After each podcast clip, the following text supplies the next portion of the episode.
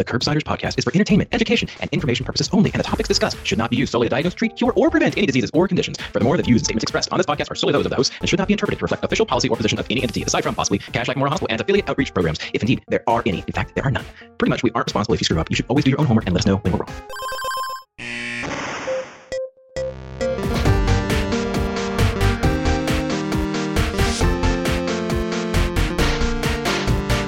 Welcome back to the Curbsiders. I'm Dr. Matthew Watto, here with my great friend, Dr. Paul Nelson Williams. I've been promoted. That's nice. On tonight's show, we are going to be discussing OB for the internist. This is a topic that's very anxiety provoking for, I think, most internists. And hopefully, after listening to this, you are going to feel a lot more comfortable giving some counseling on that and uh, managing some of the medications that you might have to prescribe during pregnancy. Our guest is Dr. Xiaolei Chen. And before we tell you all about her, Paul, would you remind people what is it that we do on the show? And can you tell them about uh, any possible CME that they might get for this? sure. You changed it up on me. We are the Internal Medicine Podcast. We use expert interviews to bring you clinical pearls and practice changing knowledge. A reminder that this and most of our episodes will be available for free CME credit for all health professionals at curbsiders.vcuhealth.org. That's curbsiders.vcuhealth.org. While I'm talking, I will also mention that we have the amazing Beth Garbs Garbitelli with us, who is uh, one of the co-hosts of this episode, as well as the fantastic producer. So, Beth, why don't I start as I always do and ask, how are you? I'm doing well, you know, a little sleep deprived as I'm on a cardiac ICU rotation, but I'm God. very much enjoying it and learning all about the heart. Yeah, that's If- your if I excuse. can- What's your excuse, everyone else? She's on a cardiac ICU rotation, helping out with a podcast. Every Let- you, you guys can all get more stuff. No, listen, I'm gonna I'm gonna help you out, Beth. I'm gonna help you, and then also our listeners out there. Uh, here, a, a JVP is about 12 to 14 centimeters, and then I would like to reduce afterload. And if you just say those two things every single time, you'll be viewed a genius. Like you don't have to do anything else. So there, I've just solved most of your cardiac ICU problems. You're welcome. Thank you. But this is not a, a cardiac ICU episode. this is not a cardiac episode. Beth, before I, I tell us all about our guest, maybe you can just sort of uh, tell us a little bit about the subject that we talked about, and and maybe tease some of the points that are going to be made throughout the episode. Yeah, so this is something that we've talked about doing an episode on at the Curbsiders for a very long time. I think that for internists, unfortunately, we sometimes forget that our patients have a uterus. Just sometimes it gets a little bit lost in the review of systems to ask about it. So it's a huge topic to even delve into, but we wanted to sort of dip our toes into OB for the internist, where there could be like these overlapping areas for pre- preconception care, sort of acute physical complaints that can come up during pregnancy that may get um, brought up in a primary care office versus their OB, and then just some like highlights for postpartum care and tips for screening. You know, making sure that you're keeping on top of things like postpartum depression and um, intimate partner violence, and also understanding that some of the physical conditions that can happen in pregnancy can affect a person's uh, long-term risk for these things like hypertension and diabetes. So we covered a lot of ground, but we did get some really good high yield knowledge food that I think everyone is going to enjoy. And during this long pregnant pause, yeah, we missed the pun. Um, one thing I do want to note about this episode is we have a case with a cisgender person. Uh, we do want to emphasize that this episode is something that's applicable to any person that's seeking pregnancy, regardless of their gender identity. Um, and we just wanted to be mindful of that and make sure that our listeners are mindful of it as well. Great, thank you for that. And with that, I'm going to tell you a little bit about our guest. So we had the, the pleasure of being joined by Dr. Xiaolei Chen, who is an academic general internist in Providence, Rhode Island. She is originally from New Orleans, Louisiana, where she attended Tulane University for both undergrad and medical school. Uh, Dr. Chen completed her internal medicine residency at Temple University in Philadelphia and an obstetric medicine fellowship at the Women and Infants Hospital of Warren Alpert Medical School of Brown University. Dr. Chen's clinical interests include women's health, particularly preconception and interconception care, medical education, and physician wellness. I don't want to belabor this point, but I think this interview gave birth to a lot of great discussion. Ugh. Yeah, none that. that yeah, I don't you, feel good about you know what you did. You know what you did. so uh, I guess I guess it's time to start. Xiaolei, you want to uh, tell the audience a little bit about yourself, give them one liner, and throw in a hobby or interest outside of medicine. Oh, well, I'm a academic internist with a special interest in women's health, particularly obstetric medicine. Um, I'm also a wife and soon to be mother, so if I sound a little bit short of breath, uh, it's because I am. Uh, um, and then, yeah, outside of medicine, my um, I love interior decor, and that's as a child, I always said my dream was to um, work in a place that was well decorated. So in academic medicine, probably not the case. that hasn't panned out just yet. Mm. well, I'll, I'll, Paul, you, you all have worked together, so this is your chance if you ever wanted to ask her anything really profound. I was actually, no, I was going to either shout you out or call you out. I have to say, I'm, I'm surprised. So, Xiaolei, I think, should write travel logs as a hobby. I'm just I'm remembering the advice you gave me when I was going to New Orleans, and you sent me I think a three page email that had just a list of restaurants with critiques of each of the restaurants, what they offered, how close they were to each other.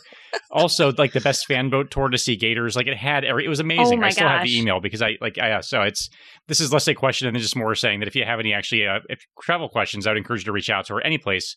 I, am sure she'd be happy to hear from you. So we'll, we'll make sure we include the email in our show notes.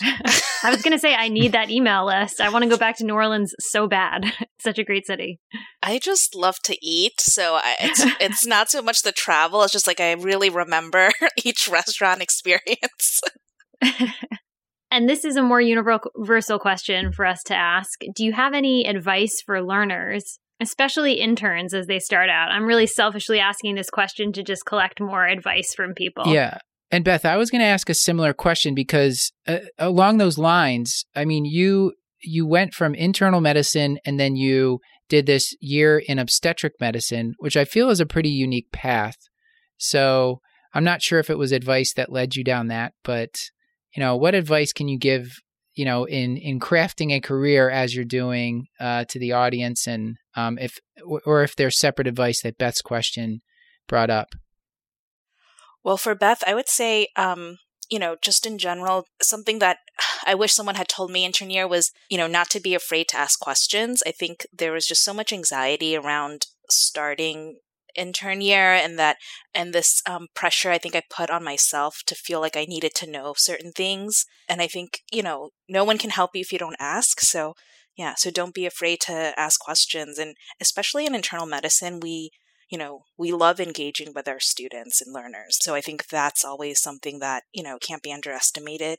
And then in terms of my path into obstetric medicine so while i was doing the primary care track during residency i'd always I mean, I didn't have pregnant patients per se, but I did have a couple patients who were, you know, either preconception counseling or um, postpartum, and I just didn't really quite know what to do with them, so to speak, you know, or I didn't have a, um, you know, strategic approach of what I should do, and so I, and that again gave me anxiety because I was like, that's not a patient population that I'm going to see routinely where I can get better at, you know, throughout residency.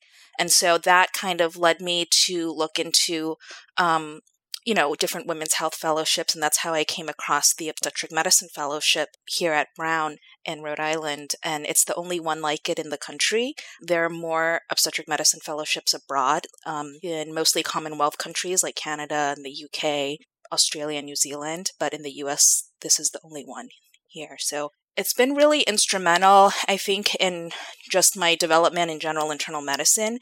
I started the fellowship kind of not knowing what to expect per se. And it's really taught me about like multidisciplinary collaboration among OBs, neonatologists, and just other internal medicine subspecialists.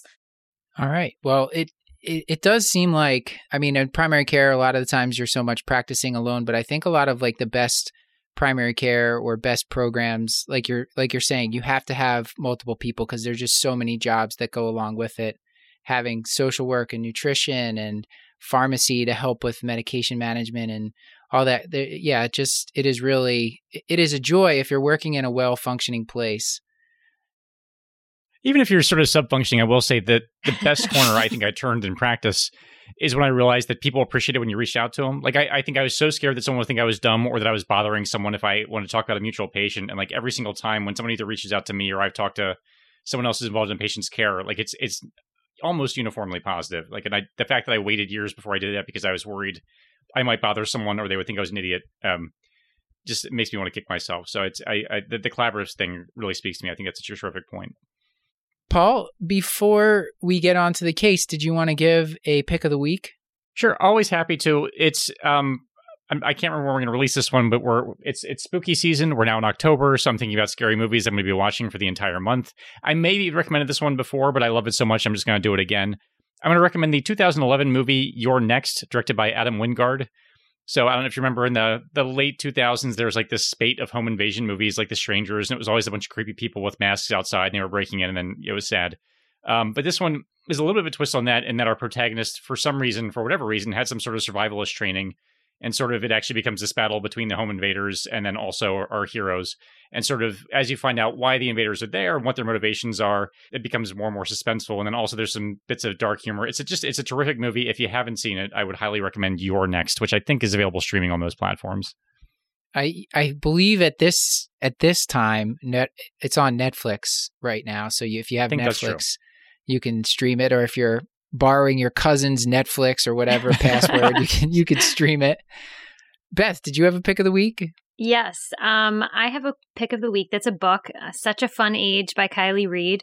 I don't want to give too much away because it sort of has some twists and turns in it, but it's timely, it's funny, it's insightful, it's thoughtful. It's kind of about insidious racism in our country, and it's just a really good book. I, I recommend it. Check it out another book recommendation um, or just an author recommendation in general. Naomi novik is an author who wrote this book series or is, is writing this book series called deadly education. Is that right paul? Deadly education but That's it's the about, first one yeah. it's about this like school that basically tries to kill the students. It's like a magic magic school like a wizarding thing. It, it's a little bit of a darker type Harry Potter thing. It's it's good. Check it out. It's a quick read. But the the book she wrote another book called Uprooted, which is the one that I just read. And Uprooted is it's it's a dark fairy tale, and it was I just kind of like tore right through it. It was a good little story. It I found it on some list of like you know I just searched like what are some good fantasy books that have been written in the last like ten years, and that that one was on there, and I, I enjoyed it. And uh, two for two with reading her works. So uh, check out Naomi Novik. Hey, curbsiders. Have you been thinking about hiring lately? Let's make a hypothetical here. Maybe you have a co host on your podcast. Maybe they self identify as a bit of a curmudgeon, and maybe, you know, you're thinking it's time for a change. I'm not talking about anyone specific, but if you were hypothetically needing to hire somebody, I wanted to tell you about our sponsor today, Indeed. They are an unbelievably powerful hiring partner where you can attract, interview, and hire all in one place. They want to help you hire the right people right now.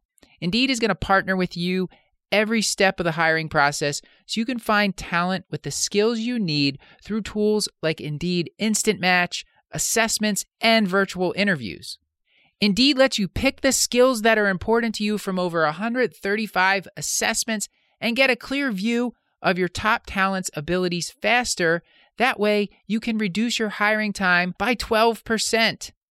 That is not nothing, as a certain co host would say. And, audience, don't worry, we are not replacing any co hosts. Things are all good, just a hypothetical. So, get started right now with a $75 sponsored job credit to upgrade your job post at indeed.com slash internal medicine. That's a $75 credit at indeed.com slash internal medicine. This offer is valid through December 31st. Terms and conditions apply. If you need to hire, you need Indeed. And with that, Beth, would you like to take us to a case from Kashlak because we have quite a topic tonight? Absolutely. And I have to apologize in advance for the name. Ava O'Very, that's an Don't Irish apologize. O apostrophe, is a 34 year old female, she, her pronouns, presenting for her annual wellness visit at her PCP's office. While chatting, the patient mentions that she's seeking pregnancy in the next year or so. She's not had a positive pregnancy test yet, and she's still using contraception. She asks if she needs to do anything to become healthier before she stops using contraception. She doesn't have an OB-GYN right now. She's actually been getting her pap smears in your office annually. Um, her her past GYN history is notable for, for nulliparity and one abnormal pap two years ago showing LSIL. Most recent pap was negative. Her past medical history is notable only for intermittent exercise induced asthma, for which she takes an occasional albuterol inhaler. So walk us through what, what your general approach is to a patient like this who comes to a PCP's office and sort of maybe offhandedly even mentions that this is something they, they might be seeking in the near future. What's sort of your first step?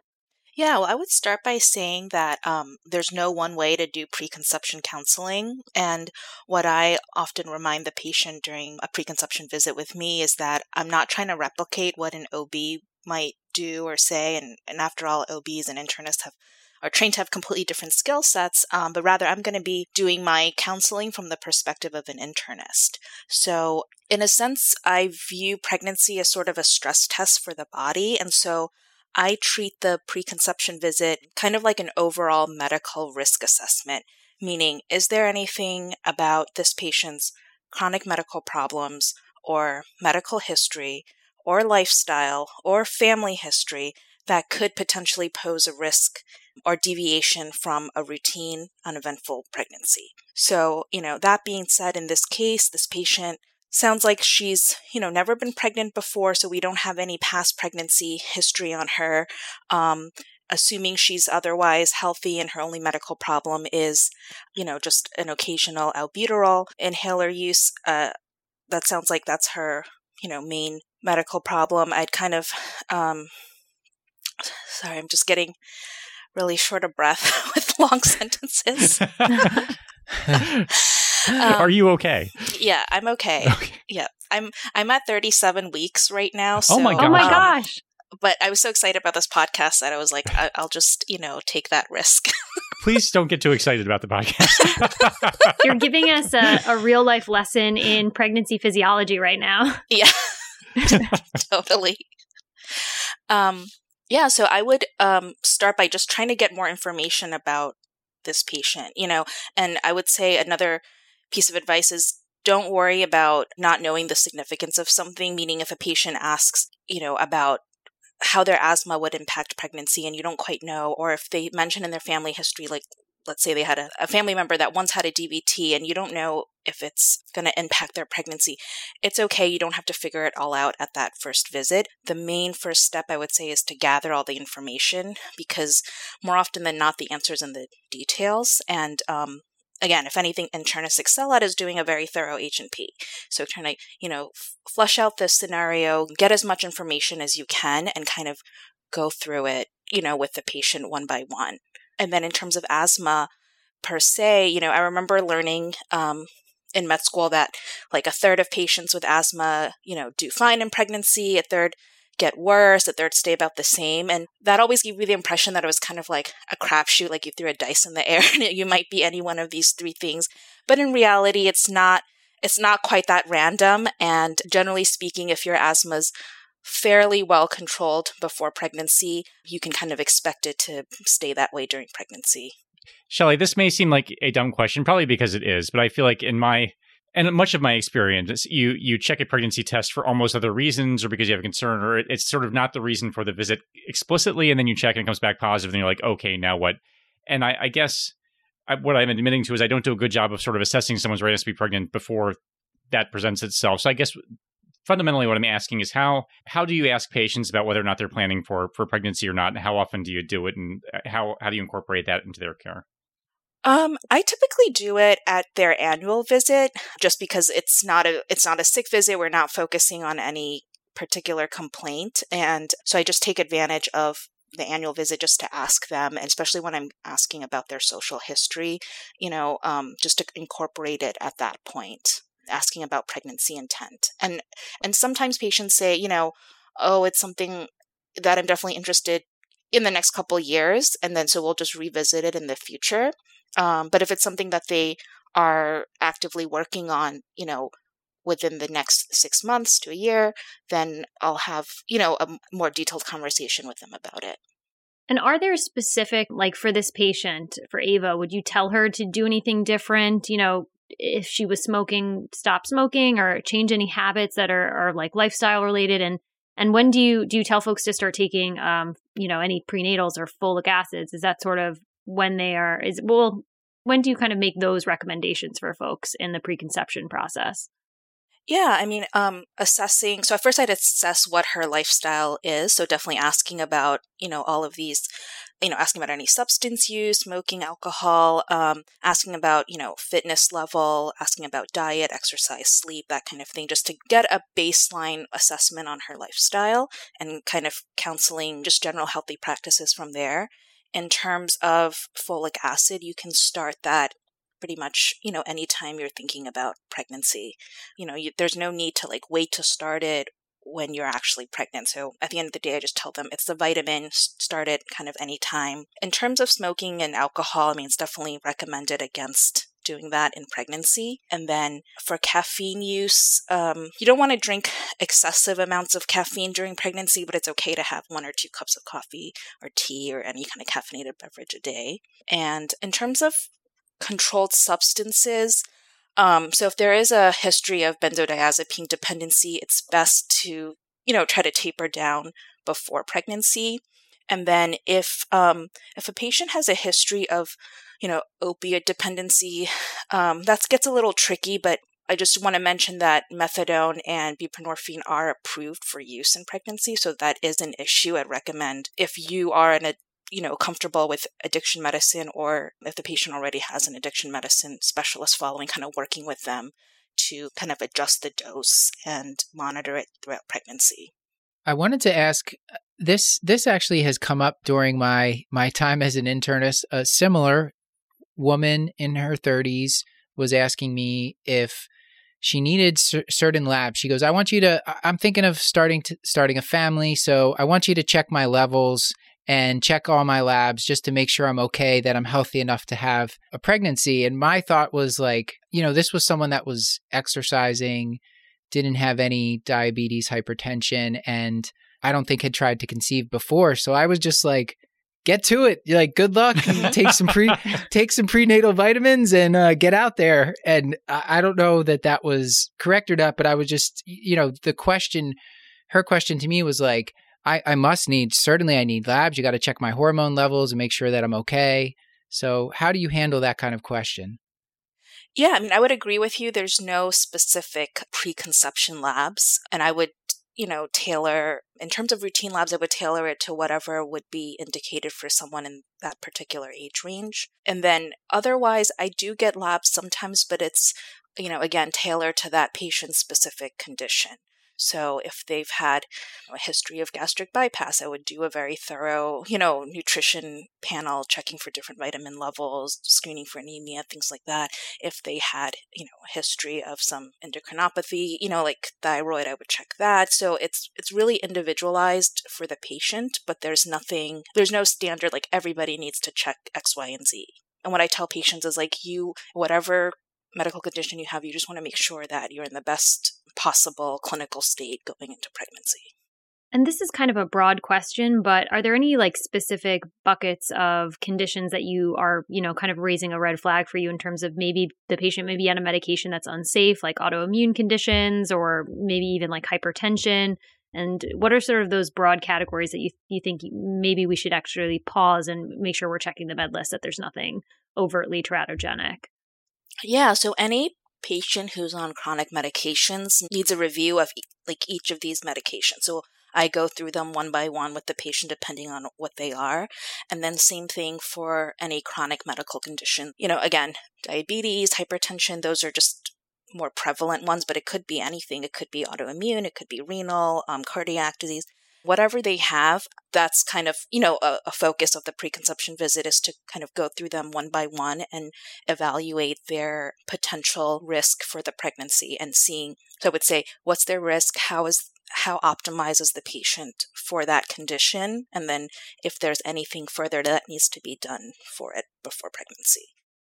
When you're reviewing the medication list that goes along with it, for instance, let's say Ava has anxiety and she's taking sertraline 25 milligrams a day and she's worried about that, where would you look?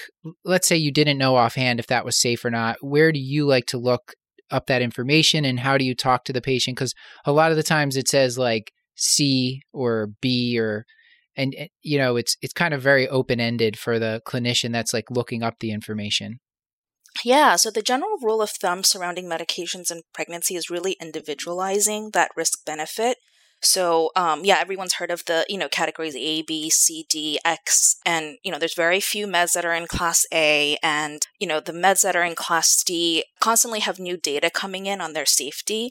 So, in recent years, we've actually moved away from using these categories just because they seem so cut and dry or binary and just really focusing on individualizing that patient's, you know, risk benefit. So again, what I do for each medication on a patient's list is you know, again, doing a literature search on their safety profile. And if it's an obscure med, you know, looking up old case reports and then also talking to any other subspecialist that's involved in the patient's care.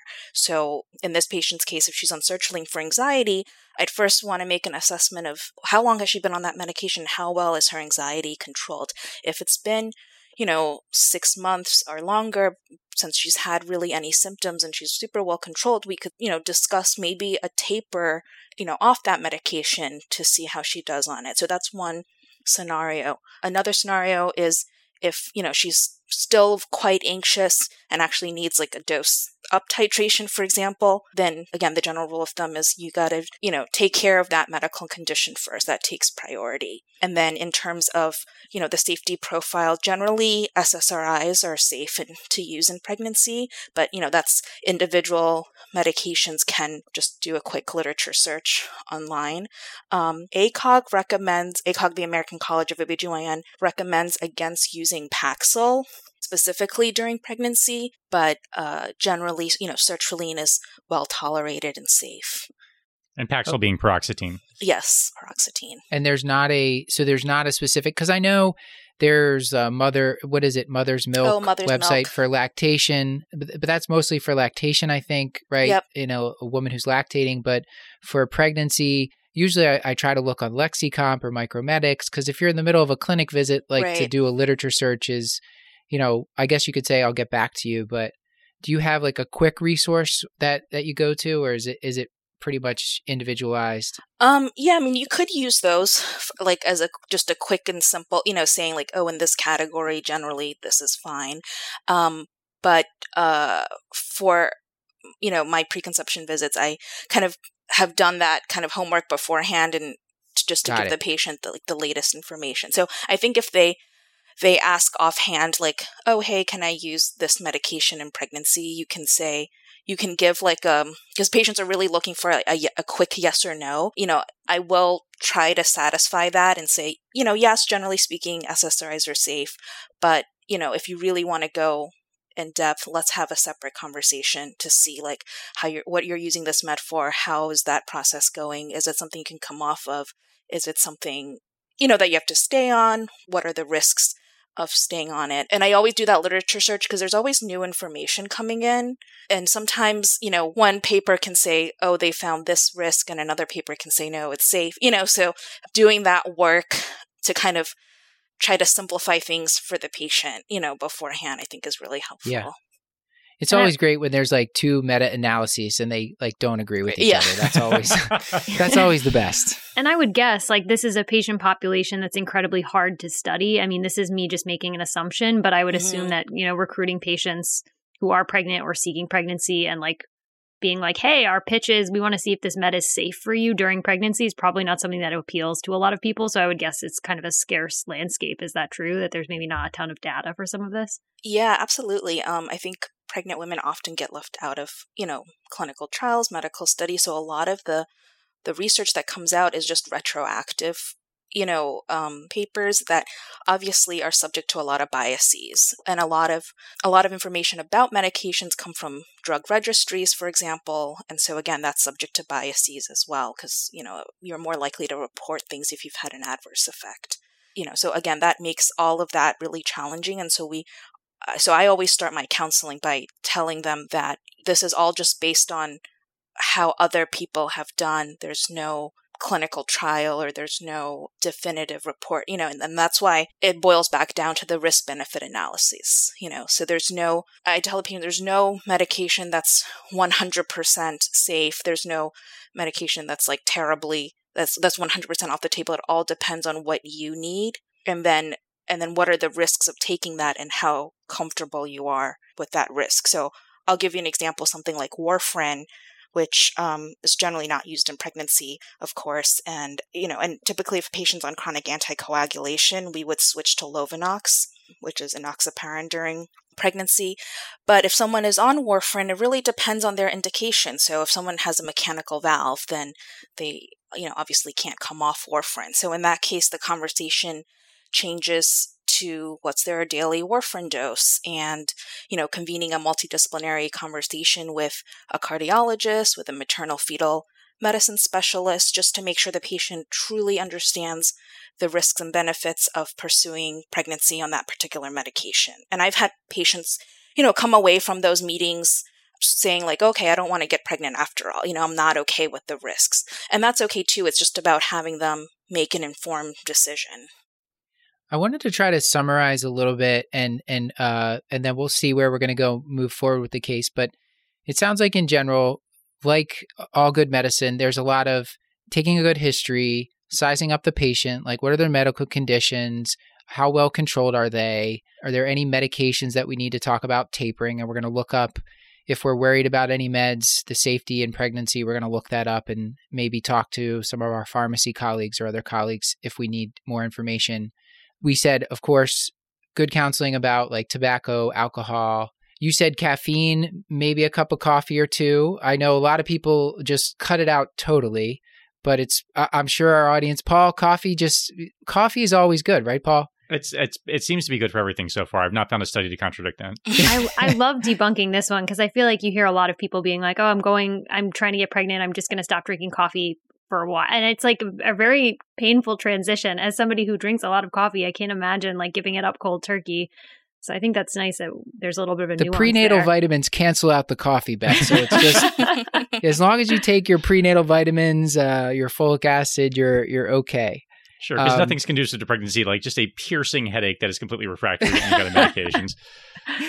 So I guess the other uh, the other thing that's in the primary care wheelhouse is like I, I know patients OB's good about they get certain labs during the course of a pregnancy and they are making sure patients are getting like their flu vaccination when they're pregnant. But if someone in the preconception visit, in this visit, Miss Ava, when she comes to us, what would you tell her about getting vaccinated?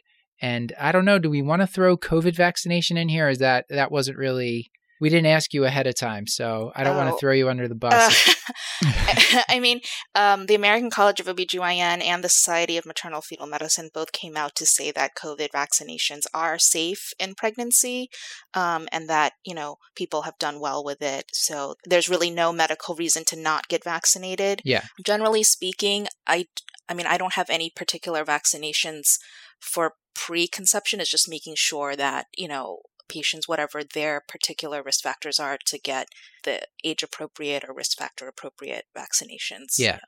So just any like with the labs, mm-hmm. any anything that you would be getting anyway, right. you would you would get those labs, you would give those vaccinations. Right, and, uh, exactly. Uh, I feel like taking a, a good vaccination history is actually a nice thing to do sometimes. It's sometimes like not in the EMR because folks, you know, had a, their pediatrician pre EMR and there's gaps in some i mean there's some people in their 30s and 40s who maybe haven't been haven't had chicken pox and things like that that might be a good thing to get them vaxed for before they are attempting pregnancy but that's the only one that really jumps out but it's kind of nice to at least memorialize that somewhere Yep. And, you know, like you said earlier, the OBs are also really good about making sure people are up to date on their vaccinations, and then everyone gets a Tdap vaccine during their third trimester. And flu vaccine also is yes, recommended. Yeah. Mm-hmm. Let's move on to the next part of the case. Beth, what what's next for Ava here? So Ava is now 35 and she's also pregnant. She is seeing a local OB-GYN and she recently had an 8-week ultrasound showing a viable pregnancy. But she's now in your office for 2 days of a sore throat. Um, she's a teacher and there's been a strep throat outbreak at her school how do you approach the patient that comes in that is incidentally pregnant but has this acute complaint? Are there any things that you change in your management or keep the same? And and we'd love to hear your approach for that. Yeah, so um, any infections that occur during pregnancy need to be treated the same as in non pregnant patients. You know, so in terms of, so if this patient has strep throat, then she needs to be treated with the appropriate antibiotics. If this patient has um, URI symptoms, you know, in terms of over the counter medications, most over the counter medications are okay, you know, such as Tylenol, antihistamines, you know, th- things like um, guaifenesin, dextromethorphan, those are all okay to use. You want to avoid ibuprofen and other NSAIDs in terms of over the counter medications. And I would say generally the rule of thumb in terms of infections and pregnancy is if anything you would have a lower threshold to treat infections just because in pregnancy your immune system is a little bit lower so infections can more easily progress during pregnancy in a way that you may not expect in an otherwise like healthy young person. So you know close monitoring for infections definitely needed in pregnancy so, Xiaolei, our patient has she has a sore throat. We've diagnosed her with let's say we diagnosed her with strep throat. From my reading, it seemed like the beta lactam antibiotics, which are like your penicillins, your carbapenems, aztreonam, the cephalosporins, those are generally safe in pregnancy. Is there any like antibiotics that so we could give her amoxicillin for her sore throat or penicillin? But what are there any big no-nos when it comes to antibiotics in pregnancy? Yeah, so most antibiotics are okay, particularly the beta lactams, and they, they are the preferred antibiotics if they're able to be given. Um, general classes you'd want to avoid would be fluoroquinolones and tetracyclines.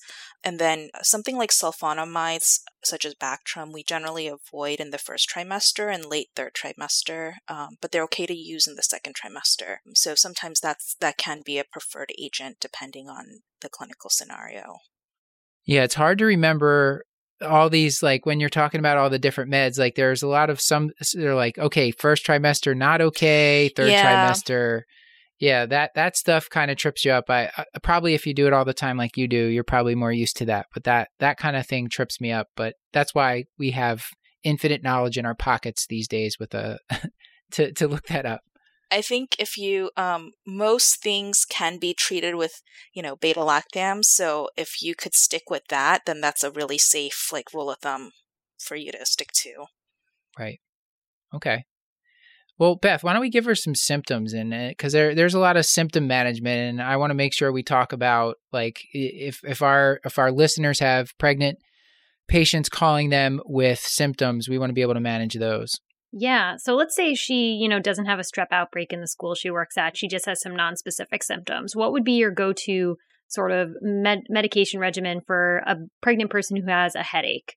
Yeah, so for headache, you know, my go-to cocktail for headache would be um, a combination of extra strength Tylenol, Reglan, and um, and a small caffeinated beverage, and just increasing their overall oral hydration. Um, so sometimes just taking that little combo um, right when the headache starts is enough to kind of nip it in the bud.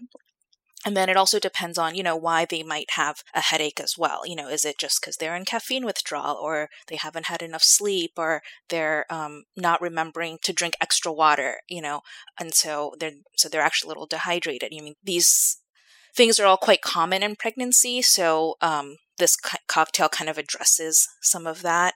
Um, it's a little bit different in patients who have chronic headaches or migraines that get worse during pregnancy. So sometimes that could involve adjusting their chronic medications.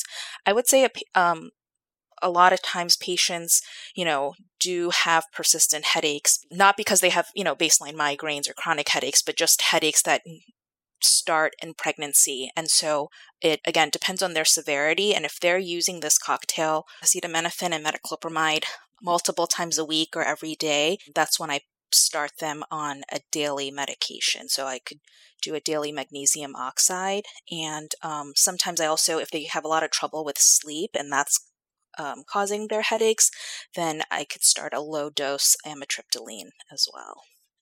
Is it is it 400 of magnesium ox- oxide that you give? Yes. Yep. Okay. Yeah, the the metoclopramide I, I always worry about like the tardive dyskinesia or like the dystonic symptoms. Do you worry about that as much in the pregnant? Maybe I'm just thinking of like generally more sick patients that that's a side effect.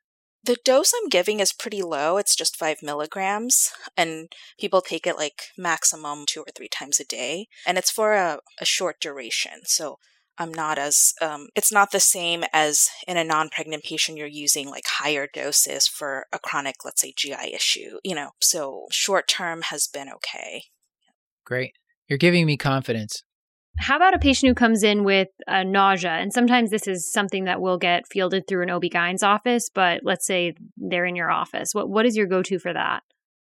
Um, first line that a lot of OBs already give the patients would be uh, doxylamine and um, pyridoxine. So usually by the time patients complain about that, to me, they've already been given that by their OBs. So again, I always, I also start them on metoclopramide. A lot of times the nausea is also impacted by some constipation, especially during first trimester of pregnancy. So the metoclopramide really helps with that. You can also take ondansetron during pregnancy as well, but I generally save that as second line because again, I think a lot of times the nausea is from either constipation or dehydration, and so you know trying to address some of the other underlying you know contributors. And have you bought into the isopropyl alcohol aromatherapy? Because I think that actually started in OB land. Oh, really? Uh, I don't know anything about that. Something I did want to ask, and this might be too broad a question. It might be even its own episode, but I, I guess are there can you tell me about some of the common changes in some of chronic diseases that happen with pregnancy? For instance, I know you have to keep a close eye on thyroid function. You mentioned actually sort of treating opioid use disorder and having to adjust medications that way. Are there any other sort of broad conditions that the general internist should know about to be mindful of changes that occur? You mentioned asthma as well, so things like that that we should kind of keep our eye on because they may evolve or change during pregnancy. Um, yeah, so generally, so for for example, like hypertension, which is pretty common, um, it, you know, it goes back to how well their chronic condition is controlled in the first place. But if someone is has um, fairly mild, well controlled essential hypertension, which is often the case for patients in their 20s and 30s or patients in childbearing age, um, then a lot of times they don't need any blood pressure medications their first trimester or or um, first and early second trimester, just because physiologically during pregnancy your blood pressure does go down a little bit during that time before it kind of comes back up to your baseline by mid to late second trimester.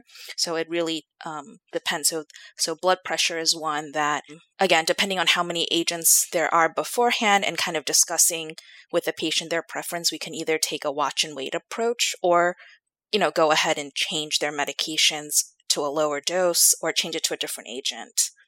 You know, so that's one. Diabetes is one where if someone has pre existing diabetes, pregnancy itself um, is associated with worsening insulin resistance, and that's just mediated by a lot of the pregnancy hormones. So, oftentimes with diabetes, that's, you know, going to get worse during pregnancy. So, again, keeping, you know, a really close eye on that. If the patient's not already on insulin prior to pregnancy, they often have to be switched to insulin during pregnancy and monitoring close level. So a lot of times during pregnancy, if if a patient has poorly controlled diabetes, they'll often be referred to maternal fetal medicine for kind of co-management.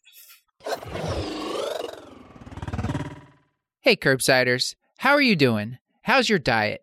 You know, it's been it's been a stressful time and as we all know, when we're under stress, maybe we tend to eat foods that aren't so great for us. That's why I love our sponsor, Green Chef. I've mentioned this before, talked about it with Paul.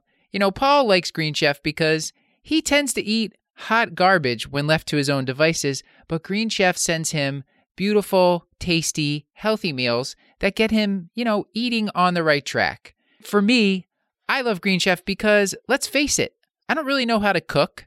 I don't understand seasoning.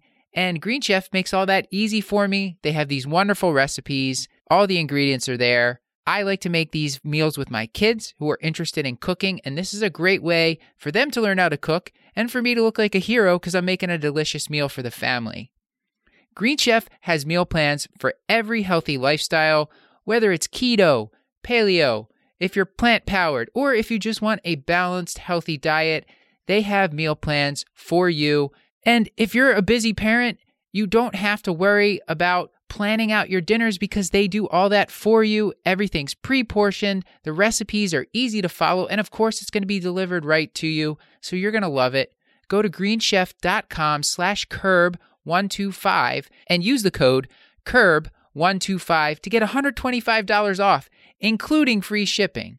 That's greenchef.com slash curb125 and use the code curb125 to get $125 off, including free shipping. Green Chef, the number one meal kit for eating well. Should we move on with the case here? We know what we're going to do now for Ava. We treated her strep throat. She had some nausea. We gave her acetaminophen, metoclopramide, maybe a, a little bit of caffeine. She felt better. We uh, made sure that she was on a bowel regimen. Did we get a bowel regimen? Uh, did we get any specific recommendations from you there? Is PEG uh, what you recommend, the polyethylene glycol, or? Yeah, you could do that. So for constipation, pretty much most over the counter medications totally okay. So, uh, you know, common favorites would be Docusate, Metamucil. You can use um, milk of magnesia as well. These are all available over the counter. I wouldn't say there's any definitely do not use. I, I just personally recommend um, the stimulant laxatives more as second line. Um, mm-hmm. So that would be like your bisacodyl, or senna, just because sometimes, depending on you know where you are, it if you use that a lot, it can because again, it's a stimulant. It might cause contractions or might cause like um, oh boy. You know, so you, you don't, um, again, I think the occasional use is okay, but, you know, again, you don't want to get to the point where you're you know, chugging on milk of magnesia and taking a ton of um, laxatives. You know, you want to be more in that preventive mode. So that's something I definitely recommend to patients to kind of stay on top of starting the first trimester. So making sure, again, they're well hydrated, making sure they have a high fiber diet, making sure they're getting frequent exercise, you know, um, just to kind of help prevent it from getting to such a extensive, you know, degree. You mentioned exercise. I don't know if we talked about this yet. I, I don't think we did, unless I missed it. But is there where we where do we stand with recommending exercise for women who are pregnant or want to become pregnant, or persons who are pregnant or want to become pregnant? I should say. Yeah. So generally speaking, exercise is good. You know, I what I tell women is you know either before pregnancy or early trimester, try to get a a good stable exercise regimen going, meaning you don't want your first workout to be during pregnancy, you know. So, um, best case scenario is that best case scenario is that you have a good exercise routine going already before pregnancy that you're comfortable with, you know, and that you can just try to maintain during pregnancy. And if you don't, that's okay too, as long as, you know, first trimester, you start slow, build up something gradual, you know, even if it's all you can handle is taking a walk every day, that's still good. You don't want to wait until your third trimester just because if you haven't been exercising routinely in the first two, it's going to be pretty darn hard to start later. So again, you know, that's something we go over at, you know, the initial visit just to kind of say, making sure that's good. And, and studies have found that exercise reduced your risk of um, preeclampsia as well. So it's actually, you know, very beneficial. And generally the target heart rate would be kind of like a moderate intensity exercise. So you don't, um, so target heart rate, like maybe 130, 150, you know, beats per minute. You don't need to, you don't need to go super extreme. And I think weights, it would be like very mild weights are okay. And then generally speaking, you don't want to do anything that involves a lot of, uh, like risks for falling, for example. So, like, you know, I've had patients ask me about rock climbing or, you know, skiing, that kind of thing. So, just, you know, generally staying away from that, but treadmills are good. Sure, diving, um, just all the, the usual stuff. Yeah. yeah. Is there like a week cutoff for, um, for when, or like when you would tell someone to really like stop skiing or stop snowboarding? And you can tell I'm from based in New England when I ask that question because I feel like it's come up several times with patients, like in pregnancy um like is it safer to, if they're doing it in their first trimester versus later or, or how to, is there any guideline to that? It's not the activity itself it's more just your risk for falling. So you know it's more um you don't want to do any activity that has like a potential trauma associated with it you know? Uh, so i so like I said, I, I think I would just emphasize kind of low to moderate intensity, mostly cardiovascular based exercises such as walking, light jogging, maybe mild weights. You know, yoga is good, but not hot yoga or anything that would really increase the temperature, like saunas and things like that. I would just generally stay away from that. So moving on in this this patient's pregnancy, um, she's recovered from her acute illness. Um, she used her nausea and headache cocktails, and they worked like a charm. She used uh, she stayed on top of her bowel regimen, and she had a pretty good pregnancy course, except for some gestational hypertension that was not super severe, managed by her OB. She delivered a healthy eight pound infant, um, and she's been following regularly with her OB for postpartum care. She's in your office now at six months postpartum for previously scheduled annual. She's reporting that she's feeling kind of run down, which is understandable for a, a, new parent, and she's breastfeeding. How how do you approach counseling patients when they're in this immediate postpartum period? Are there any things that you're keeping an eye out for? So yeah, a couple things in that case jump out at me. Um, the first being that the patient had gestational hypertension, and just a quick you know review of definitions within the hypertensive disorders of pregnancy gestational hypertension is new onset elevated blood pressures greater than 140 over 90 after 20 weeks, but without end organ damage or proteinuria, whereas preeclampsia is, um, you know, the same definition, but with proteinuria and, organ damage. So um, we know that there's increased um, risk of future cardiovascular disease um, including hypertension, with a history of preeclampsia. It's a little bit less clear with just gestational hypertension, but in either case, you know, we would really emphasize close blood pressure checks within the first at least six to eight weeks. Um, and then again, this is typically done by the OB. And then definitely checking blood pressure again at six months postpartum, and then after that annually.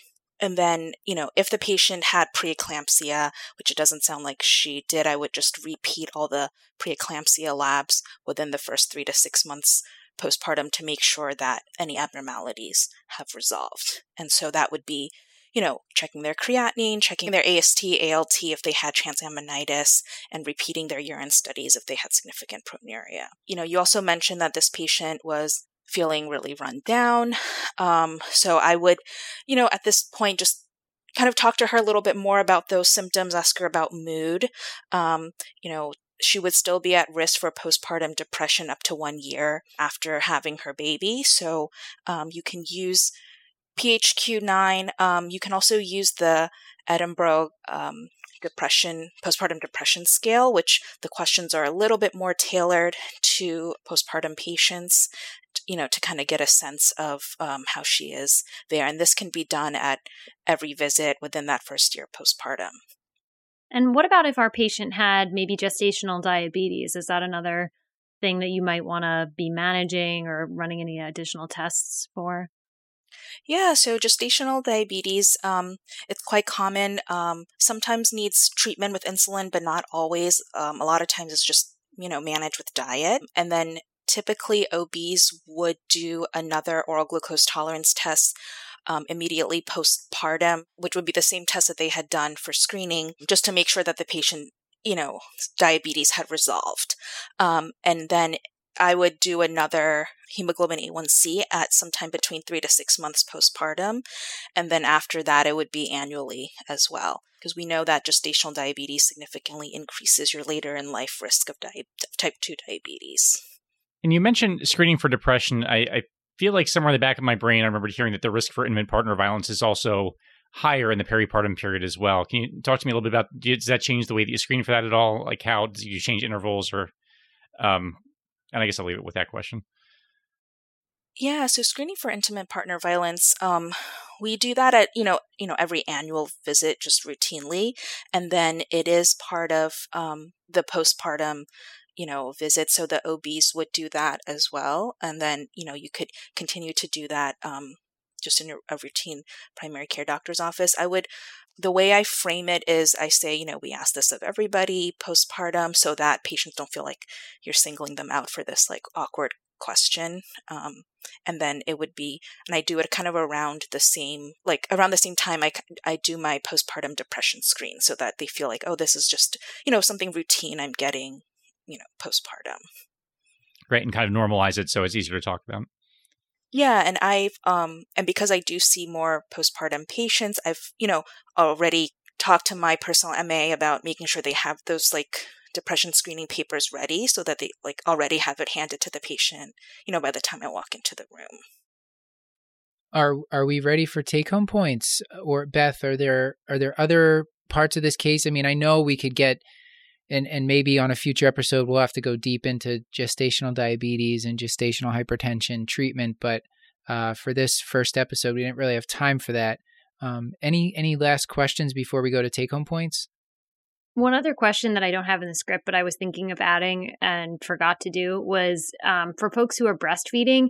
Do you recommend like any particular way of supplementing their diet? Like, should they stay on a prenatal? Like, I feel like that's something that I've wondered about. Yeah, I always tell patients to stay on whatever prenatal vitamin they were taking during pregnancy, at least, you know, whether they're breastfeeding or not, but at least, you know, two to three months postpartum. And if they are breastfeeding, I would just continue on it for however long they're breastfeeding. You know, so breastfeeding doesn't it doesn't make you dehydrated, but it does make you lose a little bit more electrolytes.